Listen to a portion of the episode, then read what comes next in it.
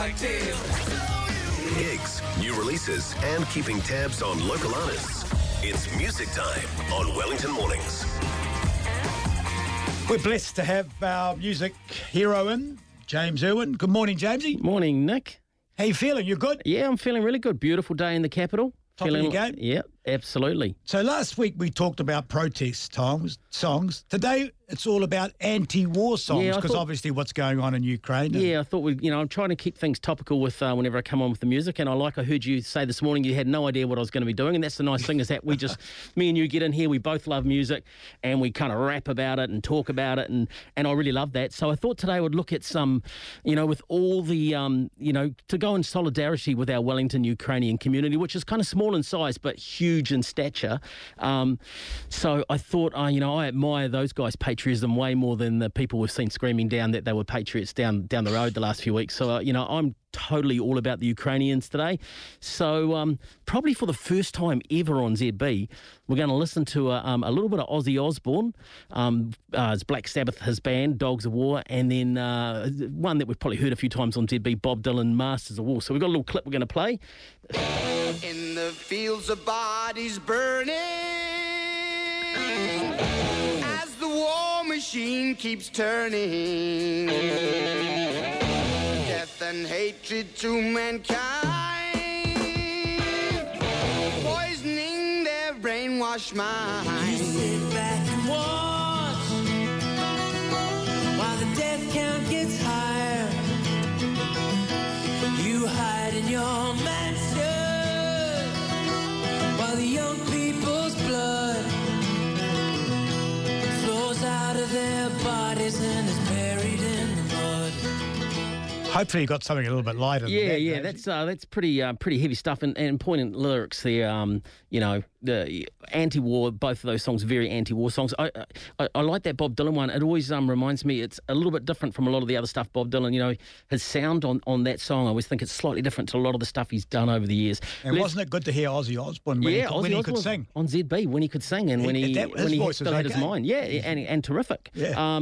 Like you say, well, let's go with a couple of lighter ones. Let's hit up Boy George from Culture Club. Everyone will remember this one.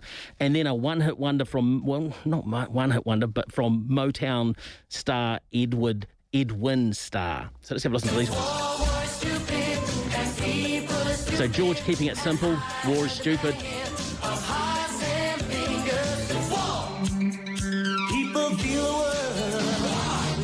And a classic. Yeah. Absolutely. Was this a one-hit wonder? Well, no, I shouldn't say it's a one-hit wonder. I'll tell you another one he did in a second. On Motown. Oh, I love his voice. How often has this been used? It's been used so much, eh?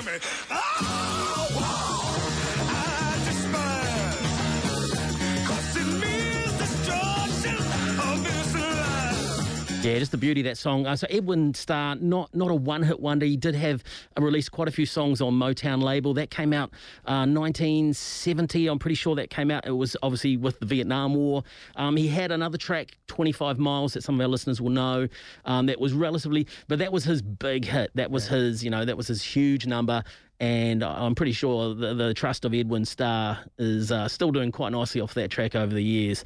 No, can you think of any other artists that maybe had war songs, Nick? Anything I'm throwing this at you? No, I can't. I mean, I'm more interested in the next question, which I think is an amazing one because I never think of Ukraine with music. And you're gonna, I'm gonna ask you, is there any famous bands or musos with ties to Ukraine? Yeah, because I just don't. Totally. And I've done a lot of searching. I've listened to a lot of Ukrainian music this week and digging deep, doing the deep dive on Ukrainian, ties to the Ukraine. We've got Peter Yarrow from Peter, Paul, and Mary. Do you remember? So his parents were Jewish immigrants, came to New York.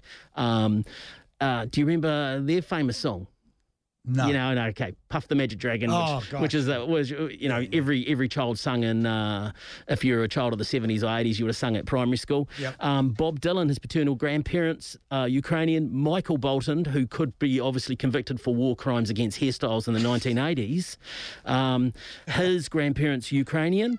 Who else do we have? We have Stephen Tyler from Aerosmith with grandparents, Ukrainian. Lenny Kravitz. His father was Ukrainian, and a woman called Nico Case, who I've seen her live. She was in a band called The New Pornographers. She came out here. She's played out here a couple of times in Wellington. She played a New Zealand Arts Festival a few years back, and she is Ukrainian-born. So I thought we'd make a little sampler up of those absolute hero musicians who have ties to the Ukraine. Right. So there's our Michael Bolton. Terrible haircut. Love his voice. Great voice. You would have rocked a mullet in the 80s, wouldn't you, Nick? Love his voice. Love his voice. There we go. Oh, I love this song too. Lenny Kravitz. American woman, listen what I say.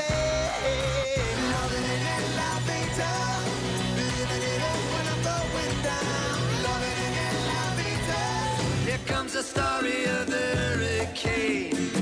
The man the authorities came to blame for something that he never done. Bob Dylan, obviously. Yep.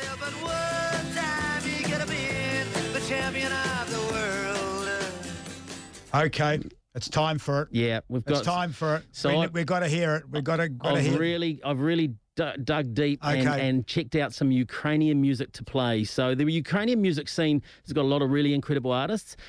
Opera's really well represented, I found out from doing a lot of listening. Yep. They've got a lot of modern-day classical musicians who are really revered right across Europe and play the big classical, big in the classical music scene. And obviously due to the struggles of the 80s Soviet era, hard rock and anti-establishment sort of metal was really popular, when the Ukraine was a part of that Soviet block, so it was kind of like anti-establishment, anti-government. And so I found a band that I hear on very good authority is, at the moment, incredibly popular in the Ukraine, and they are called Boombox. Let's have a listen to them.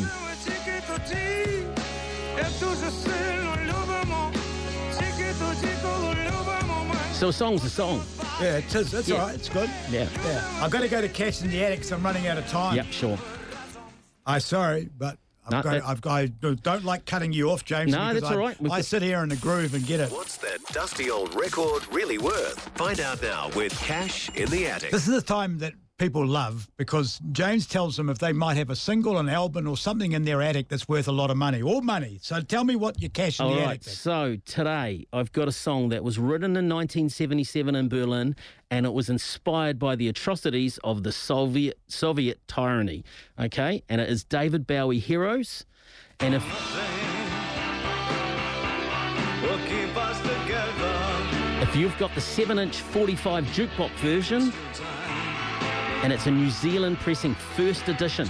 I thought I had it. I've got the second edition, unfortunately. Oh, gosh.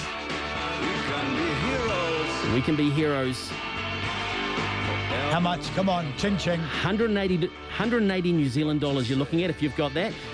And now I thought this is a great time to play this song. This is for all the journalists of Wellington who have tolerated abuse, personal threats and attacks on their character, just so you can report the true facts on the ground. So to my colleagues out there in the newsroom at ZB and The Herald, you are totally the true heroes of this illegal occupation. And I know all of your colleagues here in this building totally salute you. We salute you.